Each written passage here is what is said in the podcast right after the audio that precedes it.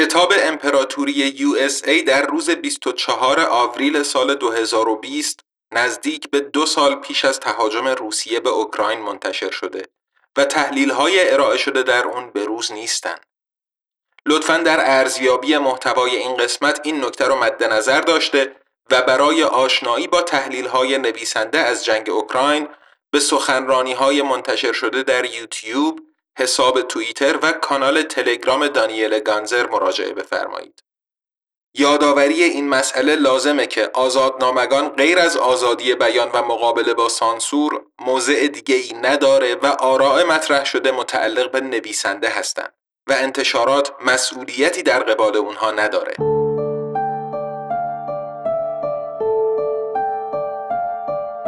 سلام من سید ابراهیم تقوی هستم و این بیبلیوکسته.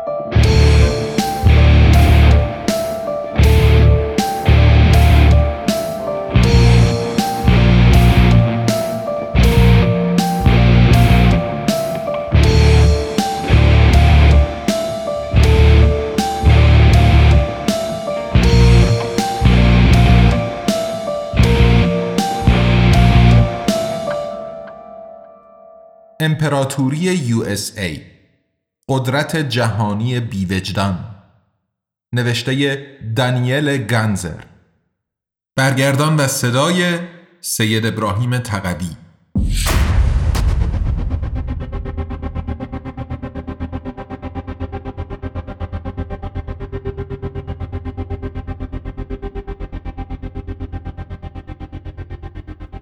قسمت سی و یکم.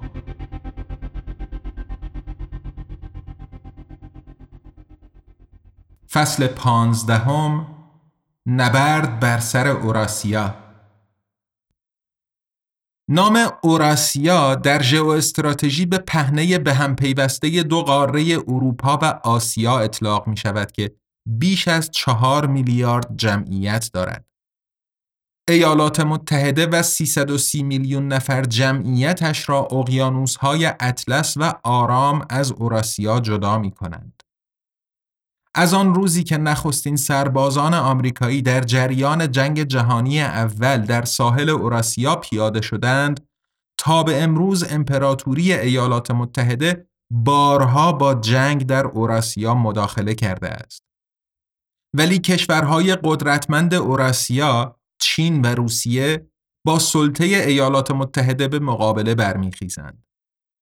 در واشنگتن بر کسی پوشیده نیست که این دو کشور هژمونی جهانی ایالات متحده را رد کرده و اجازه تأسیس پایگاه های نظامی ایالات متحده در خاک خود نمی دهند. به خصوص چین در تلاش است که اثرگذاری جهانی خیش را با استفاده از راه ابریشم جدید گسترش دهد. برخی ناظران بر این گمانند که چین در قرن 21 جای ایالات متحده را به عنوان امپراتوری جهانی خواهد گرفت. اما درستی این گمان را تنها آینده می‌تواند به ما نشان دهد.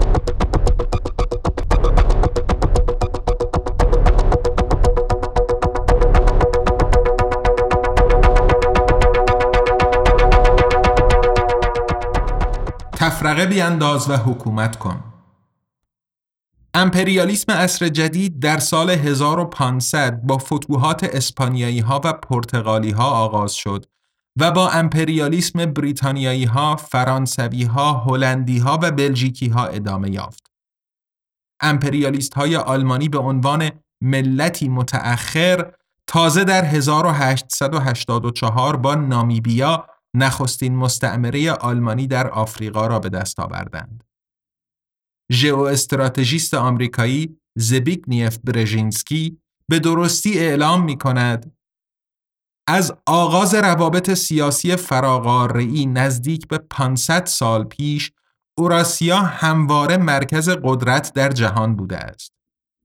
تازه پس از جنگ‌های جهانی اول و دوم بود که با ایالات متحده برای نخستین بار در تاریخ کشوری خارج از اوراسیا به جایگاه قدرت جهانی برتر بیچون و چرا دست یافت.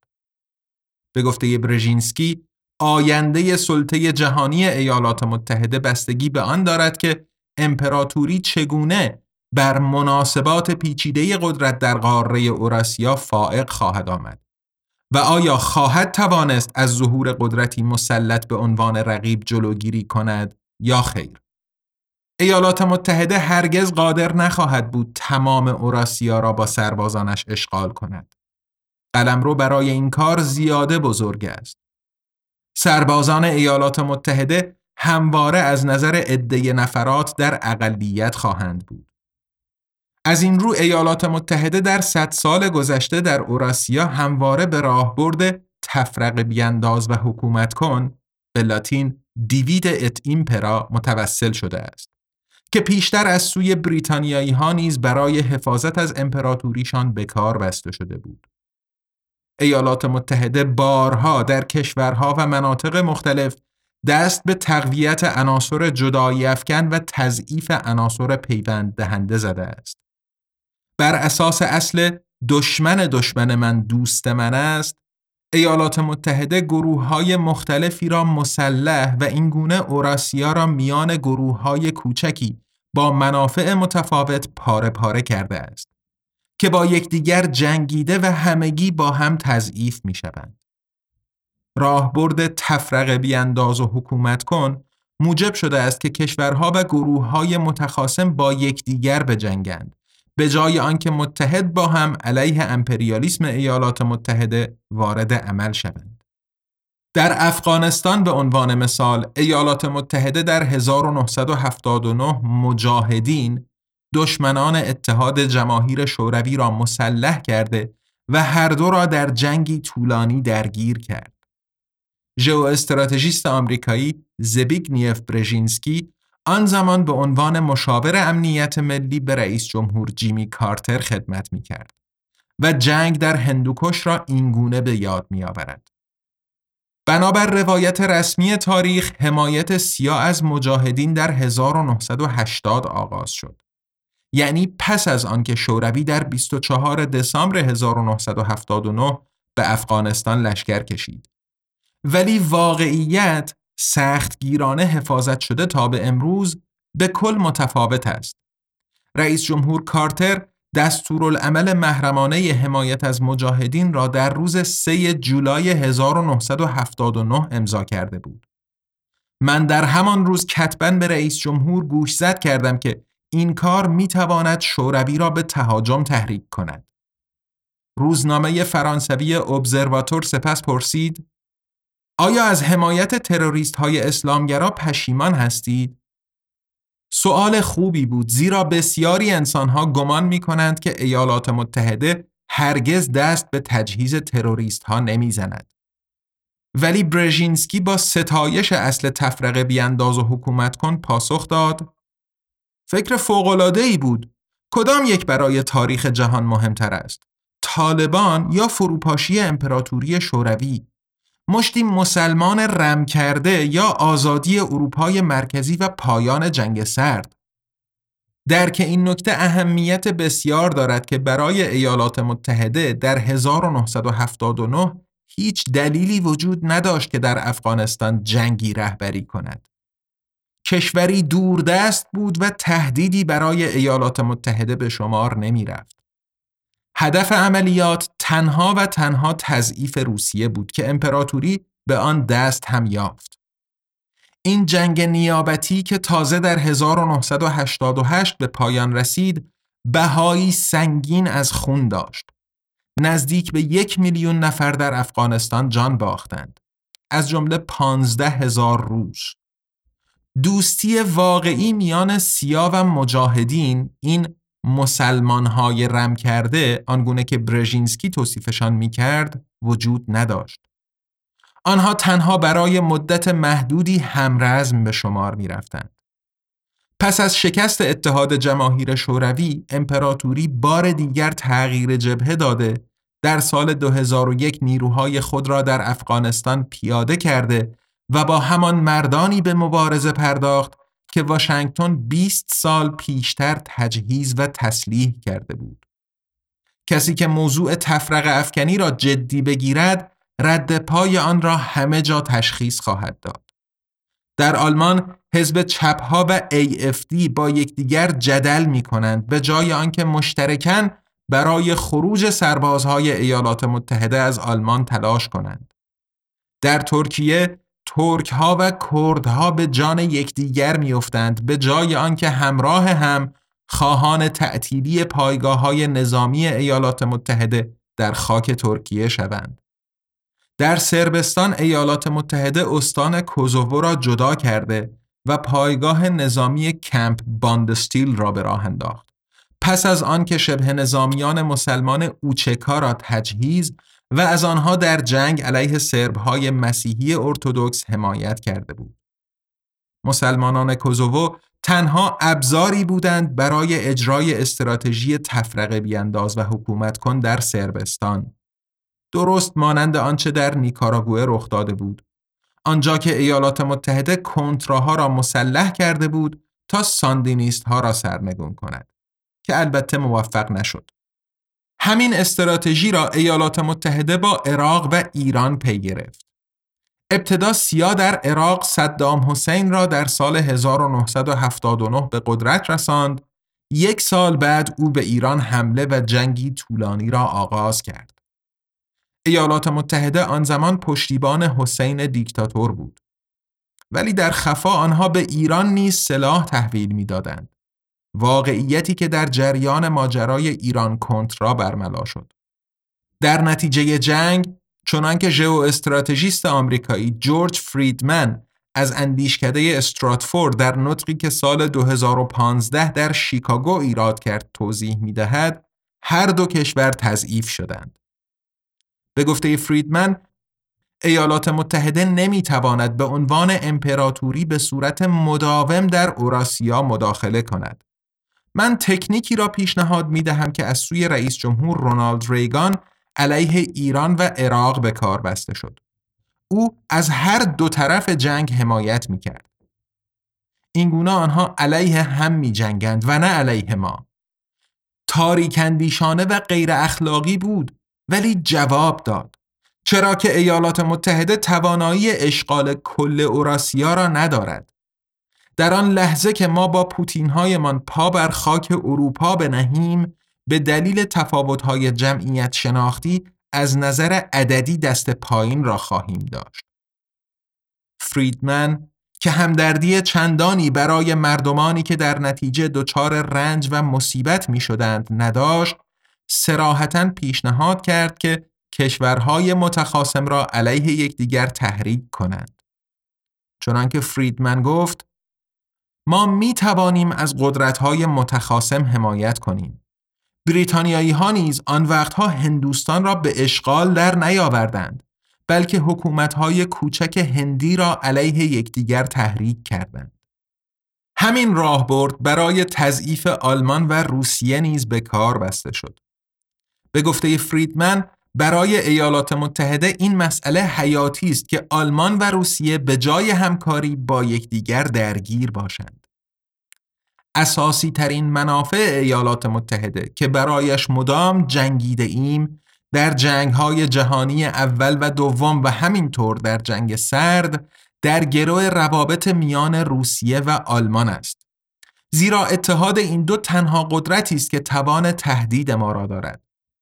منفعت اصلی ما در این است که مطمئن شویم این اتفاق هرگز رخ ندهد. چون ایالات متحده در جنگ جهانی دوم جبهه دوم را بسیار دیر گشود آلمانی ها و روس ها یکدیگر را کشتند. میلیون ها تن جان باختند که به تضعیف هر دو کشور انجامید. این کاملا همسو با منافع ایالات متحده بود. در میان افکار عمومی تنها به ندرت درباره استراتژی تفرقه بیانداز و حکومت کن به سراحت گفتگو می شود. بسیاری حتی خبر ندارند که چنین راهبردی اصلا وجود دارد.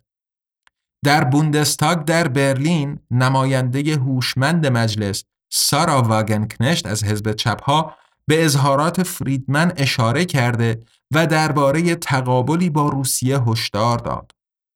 واگنکنشت گفت منافع مشخص ایالات متحده در اروپا را به تازگی رئیس استراتفور با سراحتی تأثیرگذار شرح داده است. منفعت اصلی ایالات متحده در این است که از اتحادی میان آلمان و روسیه جلوگیری کند. واگنکنشت به درستی خواهان حفظ روابط دوستانه با روسیه شد. حق با اوست صلح میان برلین و مسکو حائز اهمیت است. نتیجه تا به حال موفقیت درخشان راهبرد تفرق بیانداز و حکومت کنه ایالات متحده بوده است.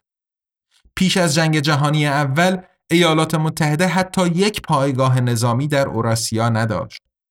پس از آن و پس از جنگ های پرشمار دیگر امپراتوری موفق شد در بسیاری از کشورهای اوراسیا پایگاه های نظامی تأسیس کند.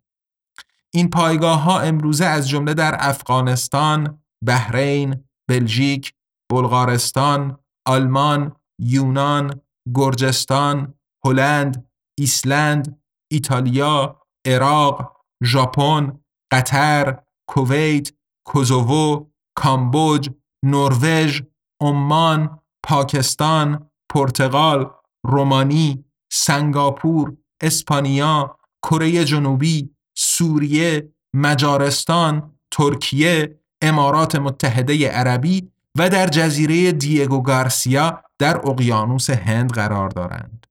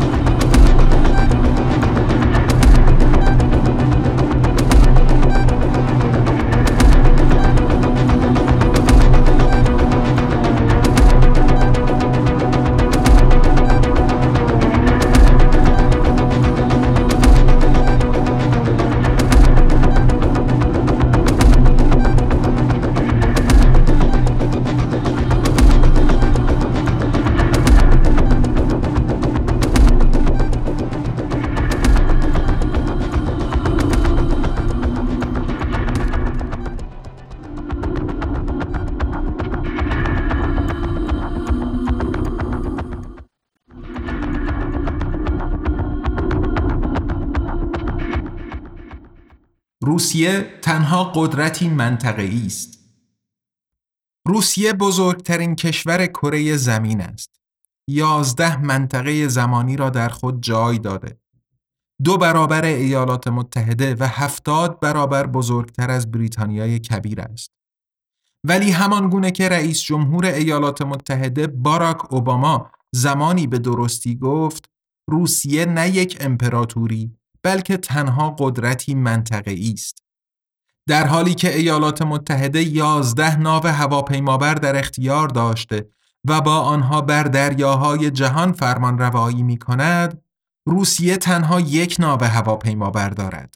آدمیرال کوزنتسوف این ناو هواپیمابر روسی در سال 2016 در جریان جنگ سوریه برای اولین و تا به حال آخرین بار در نبرد به کار گرفته شد. روسیه یک قدرت زمینی است.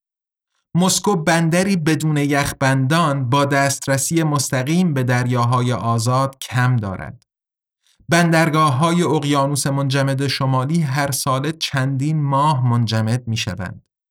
حتی بندر روسیه ساحل اقیانوس آرام ولادیوستوک نیز نزدیک به چهار ماه از سال به دلیل یخبندان غیرقابل دسترسی است. بندر سواستوپول در شبه جزیره کریمه در دریای سیاه به دریای مدیترانه راه دارد که در اختیار و کنترل ناتو است.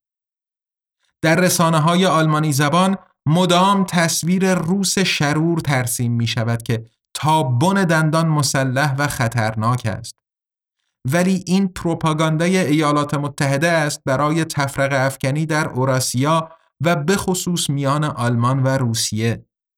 150 میلیون انسان ساکن روسیه هرگز اجازه ندادند که ایالات متحده بر خاک روسیه پایگاه های نظامی دایر کند.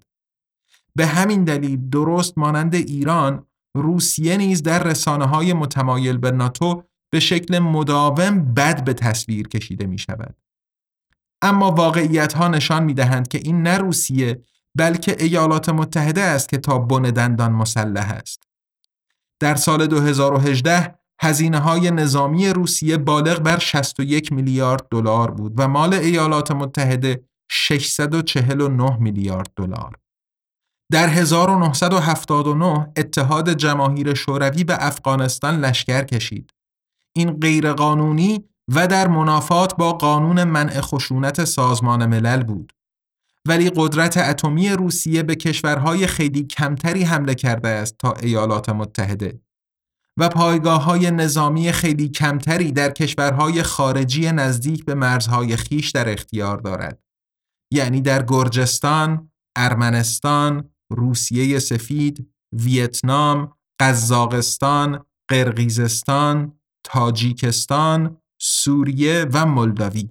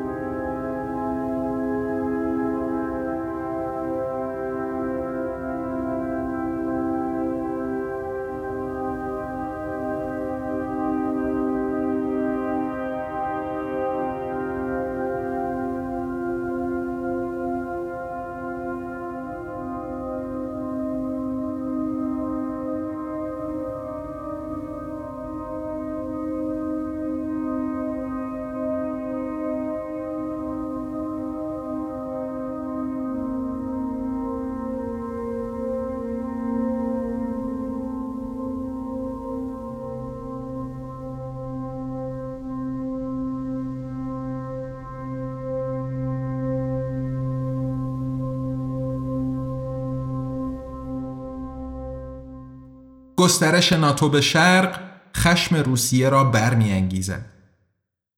در گذشته روسیه بارها هدف تاخت و تاز از جانب غرب بوده است. فرانسوی ها در 1812 به رهبری ناپل به روسیه حمله کردند، آلمانی ها در دو جنگ جهانی. زمین های پست دشت شمال اروپا که از فرانسه تا رشت کوه اورال امتداد یافته هموار و در نتیجه دفاع از آن برای روسیه دشوار است. در واکنش به تأسیس ناتو در 1949 از سوی ایالات متحده، اتحاد جماهیر شوروی همراه با کشورهای اغلب کمونیستی شرق اروپا در 1955 پیمان ورشو را با هدف دفاع نظامی و حمایت متقابل تشکیل داد. در کشورهای عضو پیمان ورشو روسیه هر جنبش دموکراسی خواهانه ای را سرکوب می کرد و بهار پراگ را در 1968 در چکسلواکی بیرحمانه در هم کوبید. پس از فرو ریختن دیوار برلین و فروپاشی اتحاد جماهیر شوروی در 1991 پیمان ورشو منحل شد و امپراتوری ایالات متحده از ضعف مسکو برای گسترش نفوذش به اروپای شرقی استفاده کرد. و کشورهای سابقا عضو پیمان ورشو را به عضویت ناتو درآورد. به این ترتیب بخش عظیمی از دشت شمال اروپا به حوزه نفوذ ایالات متحده تبدیل شد که بلافاصله در آن تانک و موشک مستقر کرد. با آنکه به روزها قول داده شده بود که دقیقا این کار را نخواهند کرد. در پنجاهمین سال روز تولد ناتو هنگامی که این اتحاد نظامی تحت رهبری رئیس جمهور ایالات متحده بیل کلینتون یک جنگ تهاجمی غیرقانونی علیه سربستان رهبری می کرد، لهستان، چک و مجارستان در 1999 به عضویت ناتو درآمدند. بلغارستان، استونی، لتونی، لیتوانی، رومانی، اسلوواکی و اسلوونی در سال 2004 به ناتو ملحق شدند. آلبانی و کرواسی در 2009 به عضویت ناتو پذیرفته شدند. مونتنگرو در 2017 به جمع اعضای ناتو پیوست. این گونه تعداد کشورهای عضو ناتو به 29 کشور فعلی افزایش یافت. از دید روزها گسترش ناتو به شرق یک پیمان شکنی و عملی تحریک‌آمیز است. پس از فرو ریختن دیوار، صدر اعظم هلموت کول و وزیر امور خارجهش هانس دیتریش گنشر با شایستگی موفق شدند دوستی میان آلمان و روسیه را تقویت کنند. از این رو بود که رئیس جمهور شوروی میخائیل گورباچوف از اتحاد دوباره مسالمت آمیز آلمان حمایت کرد. جمهوری دموکراتیک آلمان، آلمان شرقی از پیمان ورشو خارج شده و با اتحاد دوباره به عضویت ناتو درآمد. مسکو 340 هزار سرباز مستقر در آلمان شرقی خود را بدون درگیری خارج کرد. آلمان باید برای عقب کشیدن نیروها سپاسگزار روسیه باشد چرا که این امر نقشی مهم در استقلال آلمان ایفا کرد. وزیر امور خارجه ایالات متحده جیمز بیکر آن زمان اعلام کرد که ایالات متحده مخالفتی با اتحاد دوباره نداشت ولی تنها در صورتی که آلمان بار دیگر متحد شده عضو ناتو باشد.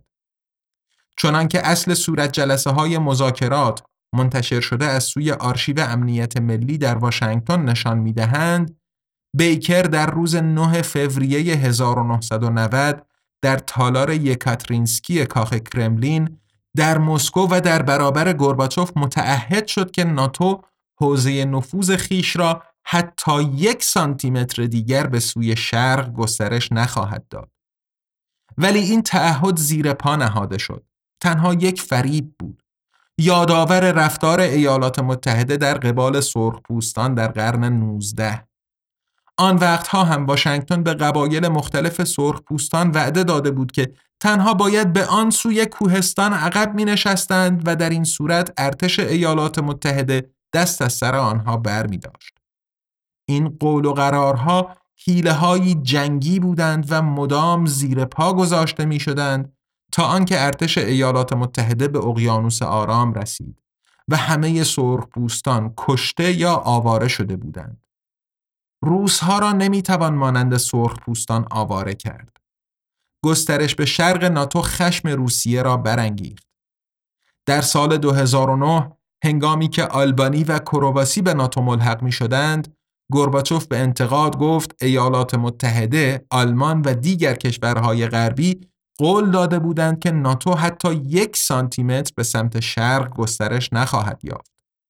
این پیمان شکنی باعث شد که روسها دیگر به وعده های غربی ها اعتماد نداشته باشند.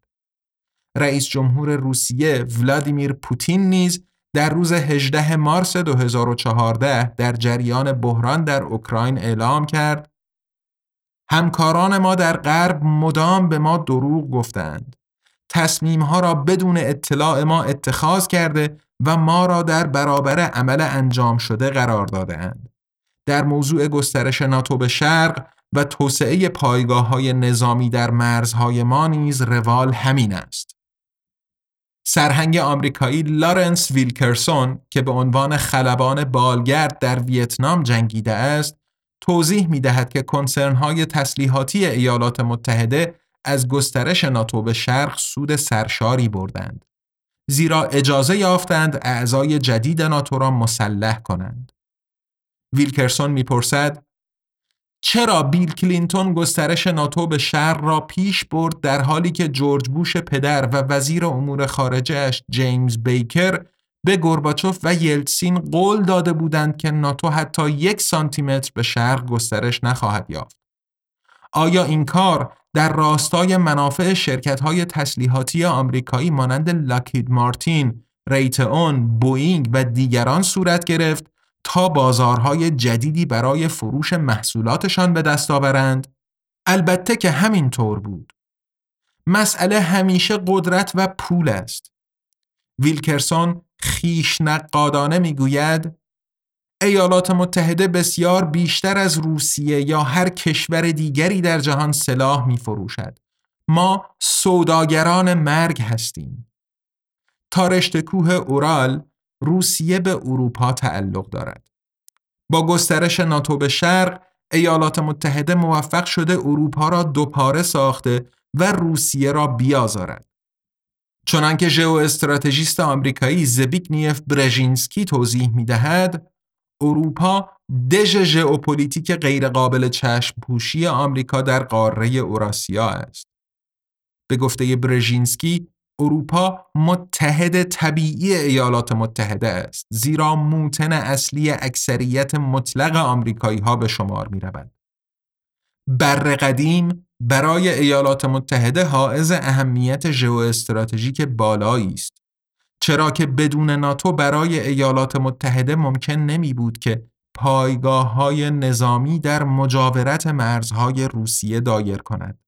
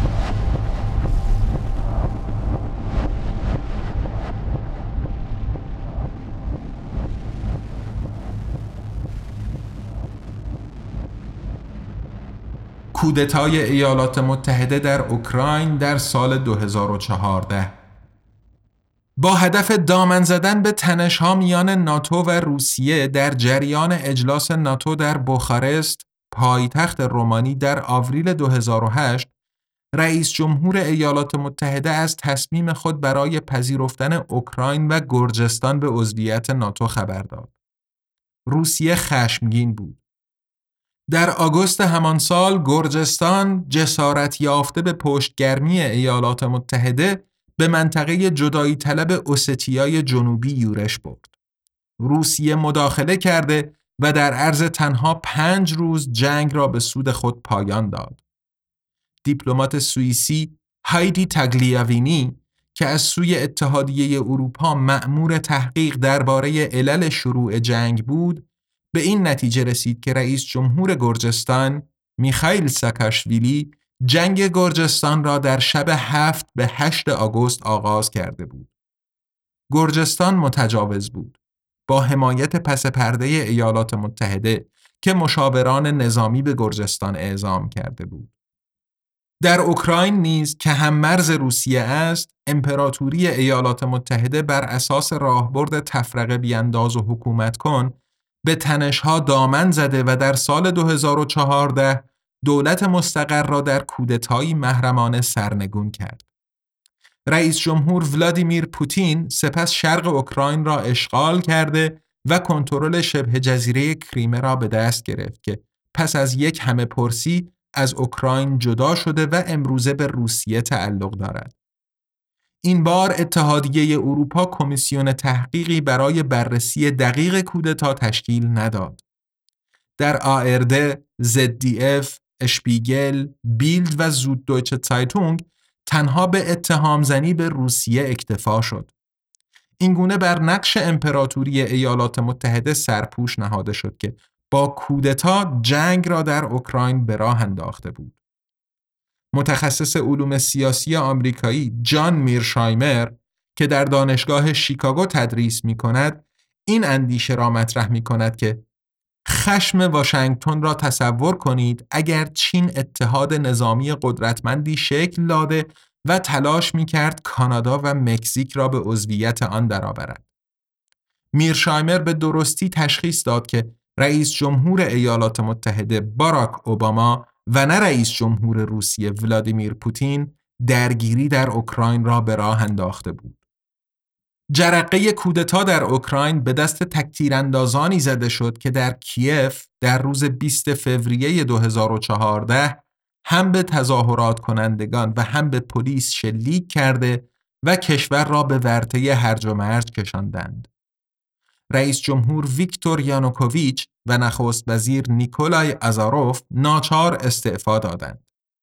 ایالات متحده آرسنی یتسنیوک را به عنوان نخست وزیر جدید و پترو پروشنکو را به عنوان رئیس جمهور جدید منصوب کرد. افسر سابق مطلع سیا ری مکگاورن اعلام کرد کودتایی با حمایت غرب بود تردیدی در این وجود ندارد در وزارت امور خارجه ایالات متحده ویکتوریا نولاند رهبری را بر عهده داشت. همراه با جفری پایات سفیر ایالات متحده در اوکراین. گفتگوهای تلفنی میان نولاند و سفیر پایات که در آنها پیش از کودتا درباره ترکیب دولت جدید حرف می‌زدند شنود شده و جنجال بسیار به پا کردند. زیرا نولاند با عبارت فاک the EU به اتحادیه اروپا توهین کرده بود سیاستمداران سرنگون شده در اوکراین می‌دانستند که امپراتوری ایالات متحده مسئول کودتا در کیف بود نخست وزیر ساقط شده نیکولای آزاروف اعلام کرد آمریکایی ها آشکارا قدرت خود را در حمایت از تحولات تقابل جویانه به کار بستند. رهبران تظاهرات میدان به سفارت ایالات متحده رفت و آمد داشته و از آنجا دستور دریافت می کردند. اما چنان که آزاروف توضیح می دهد، مسئله هرگز نه اوکراین بلکه مبارزه بر سر اوراسیا بود. آزاروف با گفتن اینکه اوکراین تنها نقش یک گوه را در عملیات راهبردی آمریکایی ها برای جلوگیری از تشکیل یک فضای اقتصادی اوراسیایی از اروپای غربی تا ولادیوستوک داشت اصل تفرقه بیانداز و حکومت کن را شرح می دهد.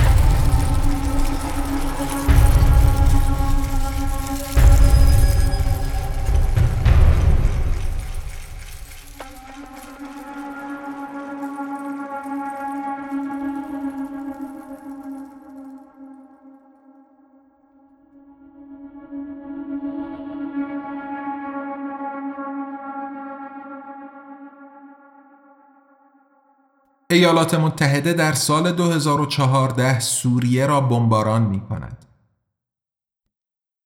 در سوریه نیز امپراتوری ایالات متحده مداخله و تلاش کرد رئیس جمهور بشار اسد را سرنگون کند که البته موفق نبود. این عملیات مخفیانه اجرا شد ولی اکنون اطلاعات تاریخی مربوطه در دسترس هستند. خبرنگار آمریکایی سیمور هرش افشا کرد که تلگرام های وزارت امور خارجه که به واسطه ویکیلیکس منتشر شدند نشان می دهند که دولت بوش در پی بیثبات سازی سوریه بوده و این تلاش ها تا دولت اوباما نیز ادامه یافتند. به گزارش هرش در دسامبر 2006 بیش از پنج سال پیش از در گرفتن جنگ ویلیام روباک کارمند سفارت ایالات متحده در دمشق تحلیلی از نقاط ضعف دولت اسد ارائه کرده و پیشنهاد دمیدن بر آتش تنشهای مذهبی داد که در پی آن سفارت ایالات متحده در سوریه 5 میلیون دلار برای تأمین مالی مخالفان هزینه کرد. تهاجم به سوریه در واشنگتن در محافل آگاه از امور مسئله سری نبود. ژنرال آمریکایی وزلی کلارک که به عنوان فرمانده ارشد نیروهای متفق اروپا نیروهای نظامی ناتو را در جریان تهاجم غیرقانونی ایالات متحده به سربستان در 1999 رهبری کرده بود تایید کرد که ایالات متحده به دنبال سرنگونی رئیس جمهور بشار اسد بود. این را جانشین وزیر دفاع پال ولفوویتس بسیار پیشتر در 1991 در پنتاگون به او گفته بود. اندکی پس از فروپاشی اتحاد جماهیر شوروی ولفوویتس آن وقت گفته بود چیزی که از جنگ خلیج فارس آموختیم این است که می توانیم ارتشمان را در این منطقه خاور میانه به کار بگیریم و شوروی ها مانعمان نمی شوند. حالا تقریبا پنج یا ده سال فرصت داریم تا این رژیم های کهنه نزدیک به شوروی، سوریه، ایران و عراق را کنار بزنیم پیش از آن که ابرقدرت بعدی وارد صحنه شده و ما را به چالش بکشد. آنگونه که وزیر امور خارجه اسبق فرانسه رولان دوما در شبکه تلویزیونی فرانسوی LCP فاش کرد، بریتانیایی ها نیز خواهان سرنگونی رئیس جمهور اسد بودند. دوما سال 2009 را به یاد می آورد. من در انگلستان بودم دو سال پیش از آن که جنگ در سوریه آغاز شود. با کارمندان رد بالای بریتانیایی دیدار کردم که من را قابل اعتماد دانسته و گفتند که در حال تدارک دیدن چیزی در سوریه هستند. مثل همیشه بریتانیایی ها کار خود را محرمانه پیش می بردند. جامعه بریتانیا روحش هم از تدارک جنگ به دست حکومتشان خبر نداشت. ولی دوما تایید می کند بریتانیای کبیر مقدمات تهاجم به سوریه از سوی شورشیان را فراهم کرد. از من پرسیدند با آنکه دیگر وزیر امور خارجه نبودم که آیا نمی‌خواستم من هم در این کار سهیم باشم؟ در مارس 2011 جنگ در سوریه آغاز شد.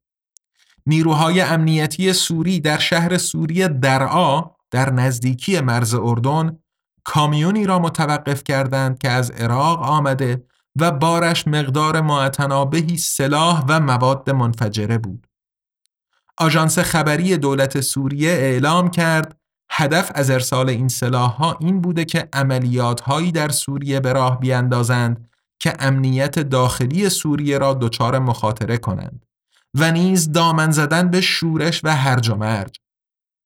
در حالی که این یک کامیون کشف شد کامیون های دیگری به مقصد رسیدند چرا که برای سوریه غیر ممکن بود که مرزهایش با عراق و اردن را به شکل نظاممند کنترل کند. یک صفحه فیسبوک مردم سوریه را به قیام علیه رئیس جمهور اسد فراخوانده و خواهان پایان فساد و سرکوب شد. نیروهای دولتی با آبپاش و گاز اشکاور به تظاهرات واکنش نشان دادند و نخستین قربانیان کشته شدند. اندکی بعد سوریه به ورطه هرج و مرج افتاد. رئیس جمهور ایالات متحده باراک اوباما که به ناحق جایزه صلح نوبل را دریافت کرد مستقیما در تهاجم غیرقانونی به سوریه دخیل بود. بار دیگر راهبرد تفرق بیانداز و حکومت کن به کار بسته شد. سیا مخالفان رئیس جمهور اسد را آموزش داده و مسلح کرد. علا رقم آن که قانون منع خشونت سازمان ملل متحد به سراحت تسلیح گروه های شبه نظامی در کشورهای دیگر را ممنوع اعلام می کند. اقتصاددان آمریکایی جفری ساکس استاد دانشگاه کلمبیا افشا کرد ما می‌دانیم که آنها سیا را اعزام کردند تا اسد را سرنگون کنند. مجوز عملیات تیمبر سیکامور چنار الواری سیا را اوباما صادر کرد. ولی در این باره هرگز در فضای عمومی ایالات متحده بحث نشد. همه چیز محرمانه پیش رفت. درگیری های خونین میان دولت سوریه و شورشیان قربانیان بسیاری داشتند. ساکس اقتصاددان در سال 2018 اعلام کرد ما در سوریه جنگی نیابتی رهبری کردیم. 500 هزار کشته در عرض هفت سال. ما باید از سوریه خارج شویم. حمایت از شورشیان در کشوری دیگر که قصد سرنگونی حکومت دارند خلاف قوانین بین الملل است. سرویس علمی بوندستاگ آلمان به درستی اعلام کرد دیوان دادگستری بین المللی در حکم خود در پرونده نیکاراگوه اینگونه تشخیص داد که تسلیح و آموزش نیروهای شبه نظامی نقض قانون منع خشونت سازمان ملل متحد به شمار می رود.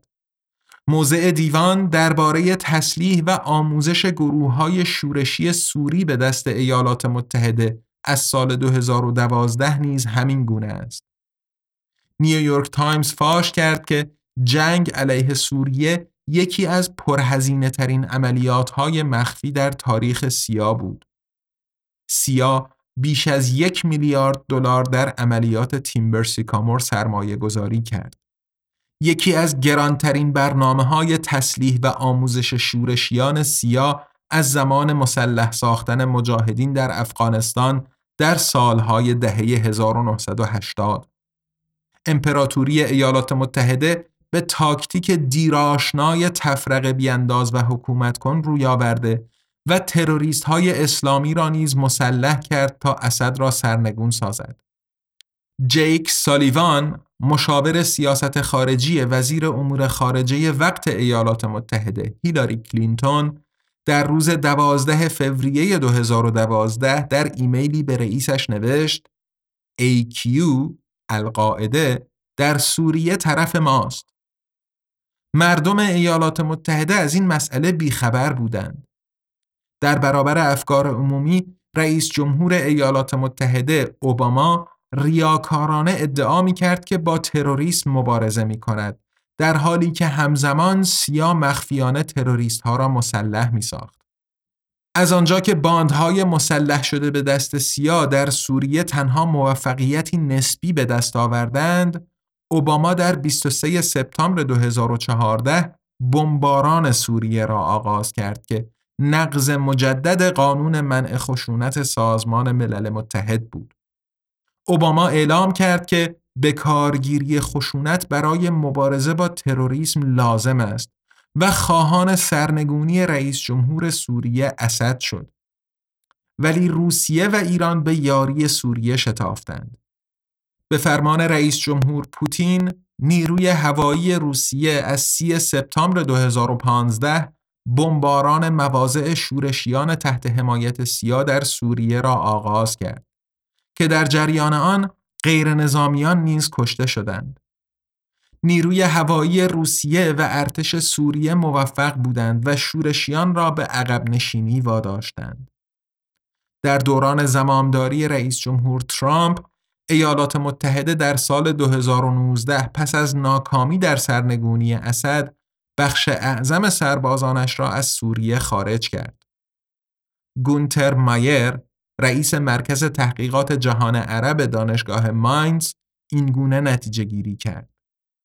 جهان در سوریه خطاهای بسیاری مرتکب شد ولی ما باید این را هم بگوییم که چه کسی اشتباه کرد و در اینجا مسئولیت اصلی بر گردن ایالات متحده است.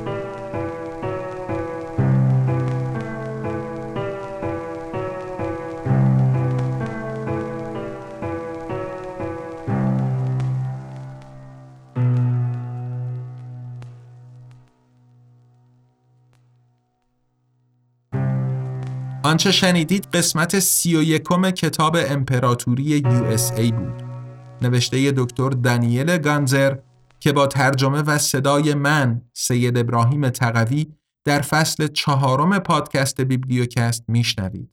پی‌نویس ها و منابع استفاده شده در متن کتاب در هر قسمت رو می‌تونید تو لینکی که در توضیحات پادکست اومده مشاهده بفرمایید. بیبلیوکست زیر مجموعه ای از انتشارات آزادنامگانه. یه انتشارات مستقل تأسیس شده در برلین که کتابهای الکترونیک و صوتی به زبان فارسی رها از سانسور منتشر می‌کنه و از اونجا که بخش اعظم مخاطبش یعنی جامعه فارسی زبان در ایران دسترسی به پلتفرم های بین المللی برای خرید محصولاتش نداره این آثار رو همزمان در قالب پادکست بیبلیوکست به کارگردانی و مزین به موسیقی لرد ارس به رایگان در اختیار عموم قرار میده.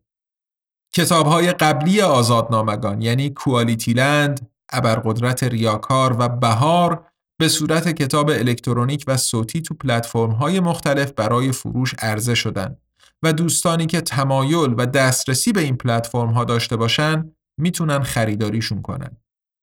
کتاب های الکترونیک آزادنامگان روی Google Play Books و Apple Books منتشر میشن و کتاب صوتی روی پلتفرم های متعددی که لینک هاشون توی صفحه هر کتاب روی سایت آزادنامگان قرار داده میشن. همونطور که عرض کردم آزادنامگان یه انتشارات مستقله که با هدف تقویت آزادی بیان و مبارزه با سانسور راه اندازی شده و ادامه پیدا کردن کارش در گروه همراهی و حمایت شماست. شما می‌تونین با دنبال کردن آزادنامگان در شبکه های اجتماعی منتقل کردن نظرات، انتقادات و پیشنهاداتتون و همینطور معرفی ما به دوستان و آشنایانتون به همون در مسیری که پیش گرفتیم کمک کنید.